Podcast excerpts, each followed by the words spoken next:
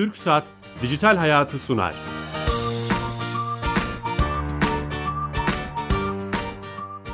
Merhaba, Kenan Bölükbaş ve Ali Fuat Gülmez'in yapımcılığını, Sedat Karabel'in teknik yönetmenliğini, Bilal Eren'in danışmanlığını yaptığı teknoloji ve sosyal medya programı Dijital Hayat başlıyor.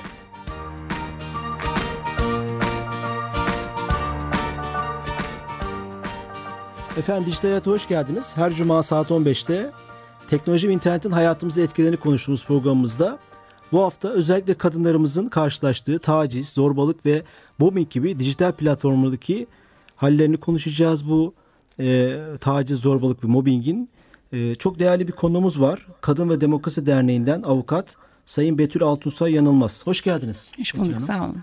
Ee, hukuki boyutuyla bakmak istiyoruz konuya. Çünkü diğer konuyla hep konuşuyoruz ama hukuki olarak insanlar merak ediyorlar. Hani böyle bir şeyle karşılaşırsak ne olur? İlk önce onun tanımını yapıp sonra çözümle önerilerini konuşabiliriz.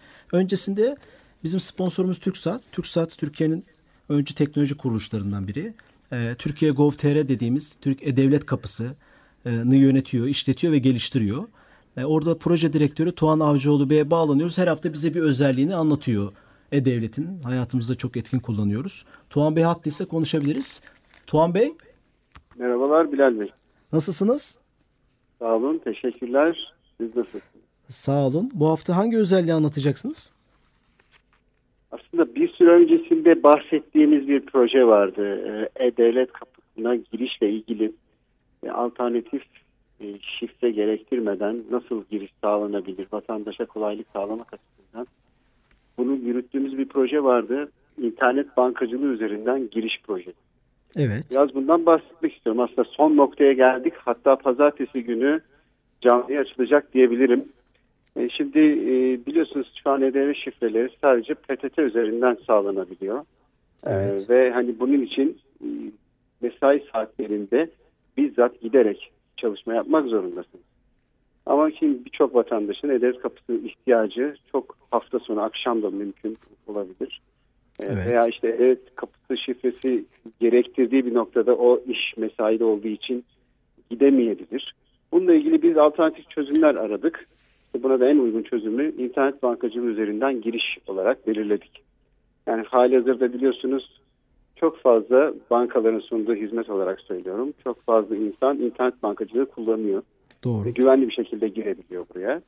Ee, şu an pilot proje olarak yürüttüğümüz ve e, bir bankayla gerçekleştirdiğimiz bir çalışma vardı. Bunun sayısı e, diğer bankalar olarak da gidiyor. Hani bunu e, söylemekte sakınca yoksa Denizbank'la yürüttük ve bitiriyoruz. Tamam. Ve, Pazartesi ve başlıyoruz. açılacak. Evet. Ee, da- sonra diğer bankalar da gelecek sırasıyla. Tabii ki tabii ki sıradayız. Yani şu an projeler yürüyor. Ee, arka arkaya gelecekler ve artık şunu diyebiliriz. Yani online, uçtan uca online bir hizmet sunuyor diyebiliriz. Yani Çok- gidip reel bir tarafta e, bir şifre almaya gerektirmeden internet bankacılığı üzerinden kişi istediği bir saatte örneğin yarın iş başvurusu yapacak ya da işte işe başlayacak. İşe başlama başvurusu gerekli belgelerini E-Devlet kapısından alması gerekiyor. Ama öncesinde PTT'ye gidip şifre almak yerine ay o gece alıp belgelerini işine gidebilecek. Süper. Bu kullanımı da arttıracaktır ben de. Tebrik ederim. Çok önemliydi bizim için bu. Bayağı uzun süredir uğraşıyoruz. Ee, son testlerini bitirdik. Başarılı bir şekilde sorunsuz ilerledik. İnşallah pazartesi günü de canlıyı açmış olacağız. İnşallah. Hayırlı olsun Tuğan Bey. Teşekkür ederim Bilal. İlk de bizde vermiş oldunuz. Teşekkür ederiz. Haftaya görüşürüz. Görüşmek üzere. Kolay gelsin. Sağ olun. Sağ olun, sağ olun. Evet güzel bir e, özellikle başladık programımıza. Şimdi ciddi bir konu tabii bu. Özellikle e, hukuki yönden bakmak istiyoruz ve çok değerli bir konumuz var Kadem'den. Hukuk Komisyonu Başkanı Avukat Betül Altınsoy yanılmaz. Yeni açan dinleyicilerim için de tekrar etmiş olduk. İlk önce zorbalık nedir? Herhalde biraz bunu konuşmak lazım. Yani e, zorbalığın tanımını yapalım ki siber zorbalığın ne olduğunu hemen anlayacağız zaten. Evet. Ee, zorbalık aslında bir süredir böyle sanal alem dışında, siber alem dışında başka açılardan tanımlanmış bir biçimi vardı ama siber dünya, yani çevrim içi dünya kendi tanımını getirdi. Getirmekte zorunda kaldı çünkü oradaki ilişki biçimleri birbirinden farklı. E, siber zorbalığı şöyle tanımlıyoruz. E, internet yani iletişim, kitle iletişim araçları kullanılarak bir birey hakkında ya da bir grup hakkında onun aleyhine, onun tüzel kişiliğine de özel kişiliğine karşı gerçekleştirilen saldırgan eylemler. E, tabii bu normalde fiziksel bir dünyada bambaşka bir görünüm arz edebilirken yani fiziksel bir ortama zorunluluğunu şart koşarken e, şeyde e, siber dünyada çevrimçi dünyada çok daha başka. E, çünkü bir anonim kimlikle yapabiliyorsunuz. Devamlı surette gerçekleştirebiliyorsunuz. Hatta bunun için daha fazla efor sarf etmiyorsunuz. Yani bir fotoğraf yayınlıyorsunuz ve ona ulaşabilen defalarca ulaşabilen yüzlerce binlerce insan olabiliyor bir anda. E, dolayısıyla hukuk da buna yeni çözümler bulmaya çalıştı. Doğru. Bunun dışında da çünkü tanım yeniden tanımlamak olmak zorunda kalıyor. Her bir vaka kendisini tekrardan üretiyor burada. Ee, bunun dışında tabii siber zorbalık aslında siberde yaşanan şiddetin yani bizim aslında dijital şiddet diye öne çıkardığımız şiddetin bir türü. Bunun dışında türleri de var. Yani bir zorbalık ötesinde bir şiddet unsuru olarak ilişkiler bağlamında da kullanılabilen. Yani kitle iletişim yollarıyla beraber bunlar kullanılarak yapılan şiddet türleri var. Daha geniş, geniş kapsamlı olarak biz dijital şiddet demeyi tercih ediyoruz meseleye. Çok aslında güzel tanıdı, ta, şey yaptınız yani bunu anlatmış oldunuz. Ee, o zaman birkaç o türden bahsedebiliriz. Hani tür dediniz ya mesela eşler arasında olabilir mi? Dışarıdan illa tanımadığımız birisi nin hareketleri mi bu kapsama girer? Ne demek lazım? Tabii yani mesela daha çok tanıdığımız kişilerde karşılaşabiliyoruz vaka örneklerinde ama e, bunun anonim kimliklerle hiç tanımadığınız, sizinle hiçbir hukuku olmayan, hiçbir ilişkisi olmayan kişilerle de bu hatap kalabilirsiniz bu durumda. Yani bu çünkü kendi dünyası olan, kendi kuralları olan bir e, çevrim içi dünya. Yani sizin şahsınız direkt şahsınızdan kaynaklanan sebeplerle hedef alınmıyor olabilirsiniz ama bir gruba mensup olmanız ya da tamamen orada bulunmanız sebebiyle de bu zorbalığa, bu e, saldırganlığın muhatabı kılınabilirsiniz. Ama bunun dışında tabii ki tanıdıklarınız, mesela eşler arasında yaşanan, e, hepimizin hemen hemen hayatında normalleşen, örneğin işte konum bildirme, nerede olduğunu takip etme, işte kiminle berabersin, ha, sosyal medyada yaptığı beğenilerin, alışkanlıkların takip edilmesi. Eşler kimin, tarafından birbirlerine. Mesela eşler bu da ya mı zorbalığa giriyor? Tabii ki gire, yani zorbalık olarak ifade edilmez ama bu da bir şiddet türüdür. Çünkü bundan dolayı belki çok meşru ve çok sıradan normal gelmeye başladı ama bundan dolayı sıkıntıların olduğunu görüyoruz. Mesela boşanma davalarında bu ifadelerin e, sıklıkla tekrarlandığını, boşanmaların bu sebeple e, boşanma davalarında bunların bir sebep olarak sunulduğunu görüyoruz. Yani işte niye onun fotoğrafını beğendin? WhatsApp'ta işte eski, neden çevrim için? Aynen öyle. Bir, bir sürü bir sürü bir sürü e, çeşidi var ama bunları bir şiddet olarak adlandırmak henüz hepimiz için çok erkenmiş gibi geliyor ama literatürde böyle. Belki bunu başka bir programda konuşmak evet, lazım. Evet daha uzun. Biz Veya uzun uzun. Biz hani gerçekten şiddet olan e, özellikle kadınların karşılaştığı. Şimdi gerçek hayatta birisi bizi size bir hani mobbing, taciz, küfür vesaire şiddet uyguladığı zaman bunun bir karşılığı var. İyi veya kötü. Ee, ama siber alemde yani dijital alemde insanlar başka kendilerine olmayan başka hesaplarla size bunu yapabilirler ve sizin bilgisayar bilginizden tutun birçok şeyi yeni yeni kullanıyor olabilirsiniz ve onu bulamayabilirsiniz. Ne yapacağınızı bilemeyebilirsiniz. Ne yapmak lazım? Hani tanımı yaptıktan sonra şimdi biraz ne yapmayı konuşmak evet. lazım. Ya hukukumuzda tanımlanmış ya da ifade edilmiş bir siber saldırganlık, siber zorbalık, siber şiddet gibi bir suç tanımı yok. Neden? E, çünkü buna ihtiyaç duymamış ama bunun dışında çünkü bunun tanımını yani bütün hareketleri, bütün fiilleri tek bir tanımla birleştirmek mümkün değil. Hukuk daha özel, net, somut tanımlar bekler. Mesela siz hakaret fiilini eğer internet yoluyla işlerseniz bir aleniyet oluşur ve o aleniyet sebebiyle ceza ağırlaştırılır. Hukuk bunu bu şekilde tanımlayarak yani hakaret suçu kapsamında ama bunu ano internet ya da e, sosyal medya yoluyla gerçekleştirmeniz halinde aleniyet unsurunun oluşması sebebiyle aleniyet şu demektir. Yani birden fazla kişi yani üç kişiden fazla kişinin arasında hakaret edilmesi. Bu suçu ağırlaştırır. Hmm. Ve bunu oluşturduğu için direkt internetten yapılması bunu oluşturduğunu düşünülür ve bu aslında bir tanımdır, dolaylı bir tanım ama açıkça ifade etmez. Yani internet yoluyla yapılan bir hakaret siber zorbalıktır denmez. Bunun gibi her birinin de cezası kendine mahsus hareketler olur. Yani siz şimdi hakaretle şantajı hatta intihara sürüklemeyi e, çünkü bu siber saldırının zorbalığın böyle sonuçları var. Dünyada bakın ilk dava, ilk olay e, yani daha doğrusu ilk hukuka konu metinlere e, sebep olan olay Amerika'da gerçek gerçekleşen o Mier davası. Bir 14 yaşındaki bir genç kızın arkadaşının ailesi ve arkadaşının oluşturduğu bir organize ekibin kendisine gerçekleştirdiği siber zorbalık sebebiyle intihar etti. Ve bu 2008'de ilk defa bir o eyalette okulundan e, devletine kadar e, herkesin siber zorbalığın muhatabı olan mağduru koruması ile ilgili yükümlülükler yükledi. Yani okulda bu çocukları takip etmemiz gerekiyordu. Ailenin belirli bir sorumluluğu var. Bunları konuşmaya başladılar. Bize henüz konuşulmuyor biliyorum. Bizde oluyor ama değil mi bu Çok çok yaygın. Mesela yani ben buraya gelirken biraz araştırmalara baktım. Neredeyse eski araştırmalar çoğu da 2007 e, civarında %30'lardan bahsediliyor. Bunun daha da fazla olduğunu görmek mümkün. Derneğimize yapılan başvurulardan bir süzgeçle baktım. Yani 10-15 tane başvuru görebildim yani ilk bu e, seneden itibaren. En azından mevzu bir şekilde böyle bir siber çevrim içi dünya ile ilişkili bir bağlantısı olan işte internet üzerinden gerçekleşen bir hakaret ya da internet üzerinden görüntülerin yayılacağına ilişkin bir şantaj ifadesi. Bu şekilde Sizin derneğinize de bizzat bu tip vakalar geldi. Tabii başvurular alıyoruz. Yani böyle bir e, yönlendirme Buradan de yapıyoruz. olalım, tabii? Tabii alabiliyoruz. Yani- Yani, yani biz birebir hukuki bir yardım sağlayamıyoruz. Avukat olarak e, yardım sağlayamıyoruz ama gerekli yerleri yönlendirme, bilgi verme ve çünkü çok ciddi bildiğinmeyen bir alan var. Mesela ispat sorunu var. Bunu biraz konuşabiliriz aslında. Hukukçuların da çok fazla dile getirdiği bir şey. İşte sosyal medyada Konuşalım. İspat olayı nedir? Mesela sosyal medyada hukuk tabii sizin bir şeyi iddia ediyorsanız siz ispat etmenizi yükümlü kılıyor. Bana hakaret etti diyorsanız o sosyal medyada örneğin o görüntüyü sizin derhal elde etmeniz ve bunu mahkemeye sunmanız lazım. Fakat bu o kadar hızlı bir e, şekilde yok edilebiliyor ki ve sizin o iletişim e, araçlarını kullanma beceriniz de yoksa bu da elde edemiyorsunuz. Bunun için mesela bizim tavsiyemiz, benim şahsi tavsiyem hukuk size bu saldırının hukuka aykırılığının tespitini sağlamak için medeni kanun hak veriyor. Çünkü anayasaca hakkınızdır sizin kişisel hayatınızı ve bütünlüğünüzü korumak, özel hayatınızın, aile hayatınızın birliğini, gizliliğini sağlamak sizin hakkınız.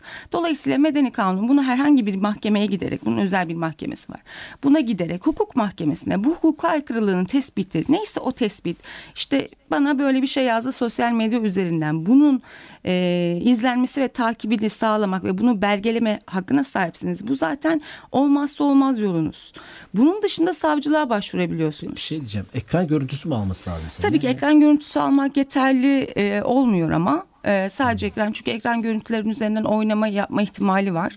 Bunu e, kişinin uzmanları değerlendirecek. Bununla beraber o görüntüyle beraber bir delil tespiti yaptırılırsa hukuk mahkemelerinde biliyorsunuz ki yani internette hiçbir şey kaybolmuyor. Hep bir yerlerde kişiler onları silse dahi kaybetmeleri mümkün değil. Bir yerlerden ulaşılabiliyor. En azından o içeriğin sağlanması mümkün. Yine mesela faili tespit etmek. Anonim bir kimlikle yapıyor olabilir. Bu e, Muhtemelen tahmin edebiliyor olabiliyor hayatında böyle birisi var. Eski sevgilisi mesela ya da bir başkası eskiden irtibat kurduğu birisi kendisine bir şantaj olarak bir e, intikam dürtüsüyle Eğlence de davranan eğlence de olabilir ya da işte okul arkadaşı olabilir. Tahmin ettiği kişiler var. Bu kişileri de bildirerek tabii ki emin olmayabilir bunlardan. Bunları bilmek zorunda değil anonim kimlikse. E, şüphelendiği insanları da bildirerek ama bunun dışında da teknik yollarda izlenmesi ve o failin tespiti gerekiyor IP numarasının. Gerekirse işte o, o e, ifadenin atıldığı bilgisayarın ya da telefonun ele geçirilerek, alıkonularak tekrardan e, o delili elde etmek mümkün. Biraz böyle uzun bir yolu var. Bunu e, genellikle ürkütüyor insanlara nasıl elde edeceğiz diye. E, bu bağlamda da muhakkak hukuka başvurmaları lazım. Mesela savcılıklarda özel birim var. Yine e, Polislerde özel birim var yani bilişim suçlarına ilişkin özel bir birim var. Hemen hemen her ilde de her şube müdürlüğünde de var. Ee, artık bu işin uzmanları bunu takip ediyorlar. Muhakkak başvuruyu yapmak gerekiyor ve yardım istemek Bu gerekiyor. sıralamayı tekrar yapalım mı hani? Birisi kendine şiddete maruz kaldığını iddia ediyor. Mobbing vesaire. Bir dilekçe yazıp en yakın savcılığa mı gitmesi lazım? Yani nasıl yoksa bilişim suçlarına mı gidecek? Hani Bilişim sıralama- suçları da gidebilir. En kolay yolu budur. Önce karakola da gidebilir. Çünkü karakol onu bilişim suçlarına yönlendirecek mevzuyu. Ee, bunun dışında bunları yapmay ben yapmayacağım ama ben savcılığa direkt gideceğim diyebilir. Bunların arasında herhangi bir fark yok. Çünkü doğrudan e, her birine başvurarak ya da bir tanesine başvurarak süreci başlatabiliyor. Yani şikayet ediyor. Bunun dışında da hukuk mahkemesinde e, söz konusu durumun hukuka aykırılığının tespiti için dava açabilir. Yani bizim delil dediğimiz delil tespit için dava açabilir. Tabii bunun için bir avukat yardımı muhakkak faydalı olacaktır ama çok da zor bir dava biçimi değil. avukatı olmasına gerek yok. Gerek yok. Zaten e, bunu tespit edecek şey mahkeme ve bilirkişi, uzman bilirkişilerdir. Orada size yapılan saldırının, gerçekleşen saldırının e, tespitini isteyeceksiniz. O saldırıyı delilleştireceksiniz. İstenen bu. Bu zorunda olan bir şey değil ama çok faydalı olan, ileriki süreçte çok faydalı olan şey. Tabii birçok vakada özellikle yabancı kaynaklı sitelerde failleri e, tespit etmekte zorluklar yaşıyor Evet, hukukta. evet var. yani Twitter ya da Facebook e, IP yani kişisel bilgileri vermiyor. Çünkü onlar diyorlar ki Türkiye'de kişisel bilgilerin korunmasına ilişkin bir kanun yok. Bir prosedür yok daha doğrusu. Bu prosedür olmadığı için e, üçüncü bir kişinin bilgisini de vermiş vermek zorunda kalabilirim sana ve bunu veremem. Ama Özgürlük bu, diyor Evet veya- özgürlük diyor. Yani bu üçüncü kişilerin ilgilendiren mesele. Tabii bu aslında uluslararası sözleşmelere göre doğru değil. Çünkü bilgi alışverişi yapılması lazım ve gerçekten bunun bir prosedürle de bağlanması lazım. Ee, ama derhal içeriği sildiriyor mesela. Çünkü böyle bir hakkınız da var. Yani 6351 sayılı kanuna göre zaten internet yayınlarının düzenlenmesine ilişkin bir yeni bir kanunumuz vardı. O kanuna göre zaten içeriğin engellenmesi, e, erişimin engellenmesi, kaldırılması gibi hususlar düzenlenmiş. Bu hiçbir şey olmasa da en azından saldırının etkileri konusunda sizi koruyucu bir önlem oluyor. Tabii çok ağır vakalarda var Bilal Bey. Yani Bir de bir de şu belki şu açıdan bakılabilir olaya. Ee, siz bu şikayeti yaparken kimliğinizin bilinmemesini de isteyebilirsiniz. İtibarınızı, mevkinizi, statünüzü bozacak bir şey olabilir. Hani bunu resmileştiriyorsun sonuçta. Ee, çok kötü bir şey olmuş olabilir internetten. Böyle vakalarla hep okuyoruz, takip ediyoruz. O konuda ne yapmak lazım? Yani gizlilik e, çatısı altında böyle bir başvuru yapılabilir mi? Yani sizi resmi makamlar korur mu veya E, nasıl? Tabii Ya- ki böyle mesela zaten bizim 6284 sayılı bir kanunumuz var. O şiddetin her türünden ve herkesi cinsiyet gözetmeksizin başta kadınlar olmak üzere herkesi koruyor. Ve şiddet uygulayan her kimse ona karşı koruyor. Daha çok biz aile içerisinde aynı hane, hane içinde olarak biliyoruz ama aslında kanunun uygulanma mantığı ve gerçekleştirme sebebi bu. Yani biz hiç tanımadığımız birinden böyle bir şiddete maruz kalıyorsak bunun engellenmesini isteyebiliriz. istememiz gerekiyor. Ee, ama tabii bizim kendi şahsımızın anonimleşmesi bu şeyde mümkün değil. Belki işte polis aşamasında, savcılık aşamasında bu durumu söyleyeriz ama hukuk yargılamasına karşı karşıya da iddiamızda bulunacağız. Yani siz kimi suçluyorsanız ya da tespit edilen kimse fail onu bilecek.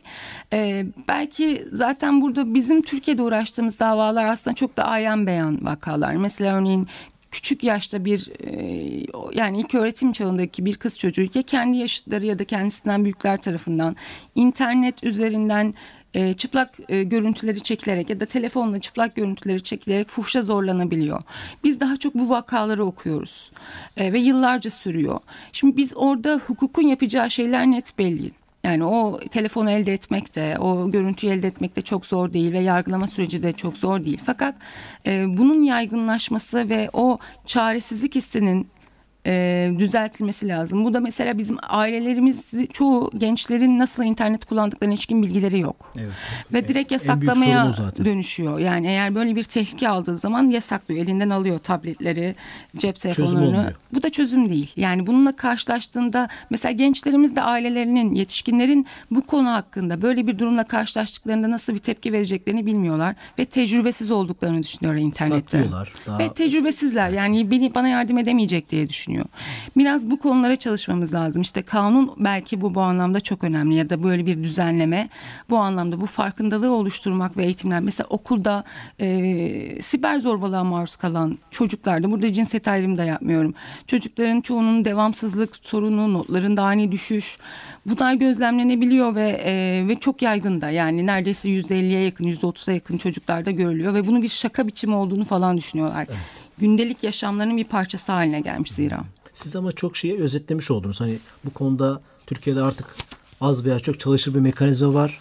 Ee, işte karakolda it veya işte polisin içinde bu konuda bir birim var. hukuk bu konuda hızlı çözümler var. Mesela örnek son günlerde böyle bir örnek var mı? Hani bizi davanın iyisi kötüsü belki iyi bir şey olmaz ama en azından hani hızlı dönmüşler ve şöyle bir çözüm olmuş.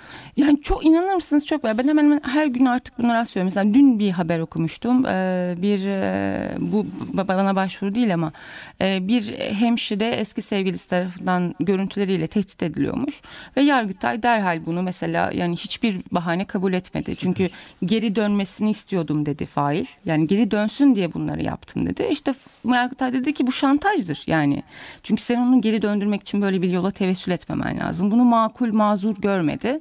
Bu önemli bir gelişme. Bunun gibi tabii bu basit bir dava Örnek ama bir şey olacak çok evet yani e, çok ciddi tartışmalar var. Yani bir tarafıyla da özel hayatın gizliliğini ihlal. Çünkü biz e, TCK'da yani ceza kanunumuzda aslında bizim kişisel bilgilerin korunmasına ilişkin düzenlemelerimiz var. Fakat kişisel veri nedir, bilgi nedir? Onlar tanımlanmamış. Ve bunun dışında özel hayatla bağları nedir? Hukukçular şu anda bunları konuşuyorlar. Yani işte birinin fotoğraflarını çekmek fakat onu yayınlamamak ama yayınlamak üzere test etmek kişisel verisinin e, ihlali midir e, yoksa özel hayatının ihlali midir? Bu tartışılıyor. Çünkü cezalar birbirinden değişiyor. Yargıtay'da şu anda bu tartışma var. Ya da ikisi de birden olabilir. Yani böyle bir durum var. İkisi de birden aynı anda aynı suçta oluşturabilir. Klişe bir laftır ama hukuk geriden geliyor Aynen yani. öyle. Sorunlar oldukça geliyor. Bayağı da geriden geliyor. Ya, yani. Bu tabii e, bizi çaresiz bırakıyor. Özellikle internet gibi çok hızlı bir bilginin bir yerden bir yere gitti, yayılım gösterdi bir yerde. Hukukun da çok hızlı olması lazım. Belki bu konuda bir şekil evrim değişecek. Ne olacak bilmiyorum tabii. Peki kadem olarak hani son bölümde kadem bu konuda neler yapıyor? Panel, çalıştay, bu konuda çalışmalarınız var mı? Tabii biz kadın yönelik şiddetle ilgili her nevisinden e, şiddetle ilgili birçok çalıştay yaptık, toplantı yaptık ve meclise giderek ya da bakanlıklarla ilgili toplantılara toplantılara giderek taleplerimizi sıraladık. Yeni yeni sanal şiddete, bu dijital şiddet dediğimiz şeye de vurgu yapıyoruz. E, çünkü bu kadınları doğrudan etkiliyor ve özellikle genç yaştaki kadınları çünkü daha kolay manipüle edilebilir, kontrol edebilir e, kadınlar oluyor ve bu toplumun bir gerçeği var. Yani sizin çıplak görüntülerinizin yayılma ihtimali dahi oldukça rahatsız edici. Mesela bu aslında bu topluma da direkt alakalı değil. Geçen senelerde olmuştu. Danimarkalı bir muhabir vardı ve 4 sene önce e-posta hesabı eklenerek kendisinin özel görüntüleri evet, ortaya saçılmıştı ve o isyan etmişti herkese karşı. Dedi ki yani e, benim kime çıplak görüneceğimi kim karar verebilir? Bu benim hakkım mıdır? Ben karar verebilir miyim? Birisi benim elimden bunu aldı dedi ve isyan etti.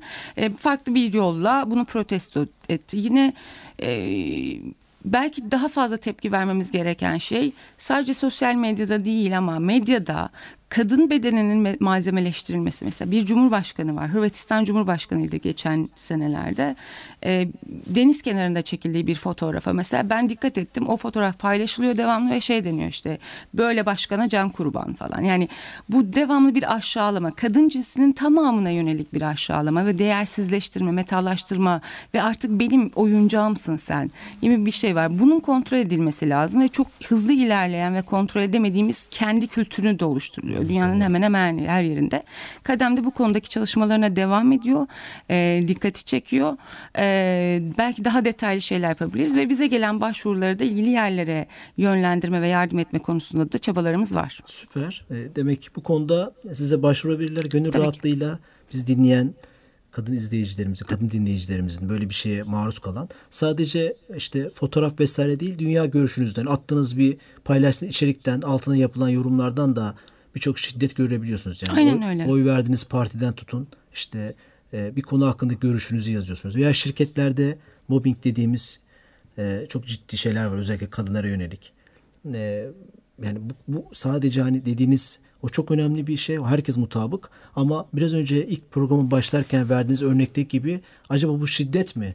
E, siber zorbalık mı? O tanımını yapamadığımız şeyler de var sanırım. Evet hukukçuların bu tanımı derhal yapması lazım. Yani hmm. sınırlarını belirginleştirmesi lazım ve belki ceza kanunda yer almayan bazı biçimlerde suçları ilave etmesi lazım. Ağırlaştırıcı neden olarak en azından koyması lazım. Ee, siz demin az önce çok güzel bir şey söylediniz. Biz mesela mahalle kültürünü artık sosyal medyada görüyoruz. Yani kendisi bizatihi bir mahalle kültürü oluşturuyor. Doğru. Herkes kendi mahallesi var. Şerif Martin e, mahalleye göz der yani gözden başlar. Gözde e, bir metafor kullanır. Şimdi bizim internet kullanıcılarımızın çoğu bir röntgenci. Yani ben bile hiç tanımadığım insanları oradan oraya oradan oraya giderek onu takip etmeye başladığımı fark ediyorum. E, elimiz gidiyor değil mi? Gidiyor. bir şekilde? Çok normalleşiyor ve bu e, sağlıklı olmayan biçimlerde kullanıldığında da ve bunu kontrol edemiyoruz. Hiçbir mekanizması yok. E, kendimizin dahi böyle bir şiddetin ve zorbalığın faili olma riskinde aslında barınıyor. Farkında Bırakın, olmadan. bırakın yani mağdur olmayı. Çünkü ben bu konudaki araştırmaları okudum. Birçoğu bunu özellikle Türkiye'de mesela bir araştırma vardı. İtalya'da ve Türkiye'de çocuklar üzerinde bir mesele hakkında, bir konu, bir olay hakkında görüşleri sorulmuş. İtalya'dakiler bunu bir zorbalık olarak nitelendirirken Türkiye'deki çocuklar bunu bir ODTÜ'de yapılan bir araştırma, bunu bir e, şaka olarak görmüşler. Yani ciddi değil bu, bu kadar da ciddi değil. Olayın ne olduğunu bilmiyorum ama mesele bu. Biz böyle görebiliyoruz çünkü. Yani meseleyi bir şaka, e, işte bizim kendi literatürlerimiz de var işte klavye delikanlılığı. Evet, değil doğru. mi? Yani bir sürü kendi oturdu, oturan şeylerimiz de var. Haddi aşıyoruz değil mi? Had- evet, had- haddi aşıyoruz. haddi aşıyoruz. sınırlarımızı bilmiyoruz. Gerçek hayatta yapamayacağımız birçok şeyi orada haddi aşarak yapıyoruz yani dediğiniz gibi. Belki masumane niyetlerle ama yapıyoruz. Ama bunun ciddi bir suç olduğunu da aynı zamanda bilmemiz lazım. Yani en fazla sevk eden ve yaygınlaşmasının sebebi hiçbir yaptırımın olmuyor hissiyatıdır. Yani hiç kimse bana Evet, o çok dokunmuyor. kötü bir hissiyat, Evet, aynen. anonim kalabiliyorum. Anonimlik bu unsur çok önemli. Çok teşekkür ederiz. Ben teşekkür ederim, Çok olun. acayip güzel bilgiler verdiniz. Çok memnun olduk hani programımıza da katıldınız. Bir hukukçu gözüyle hukuki yönden bakmış olduk. Ben teşekkür ederim. Ee, siber zorbalığa direkt bu konuda Türkiye'de çarkların dönmeye başladığını söyleyebiliriz. Direkt başvurabilirler, kademe de başvurabilirler. Ee, haftaya yeni konu ve konuklarla beraber olacağız. Ee, şimdiden hoşça kalın. İyi hafta sonları.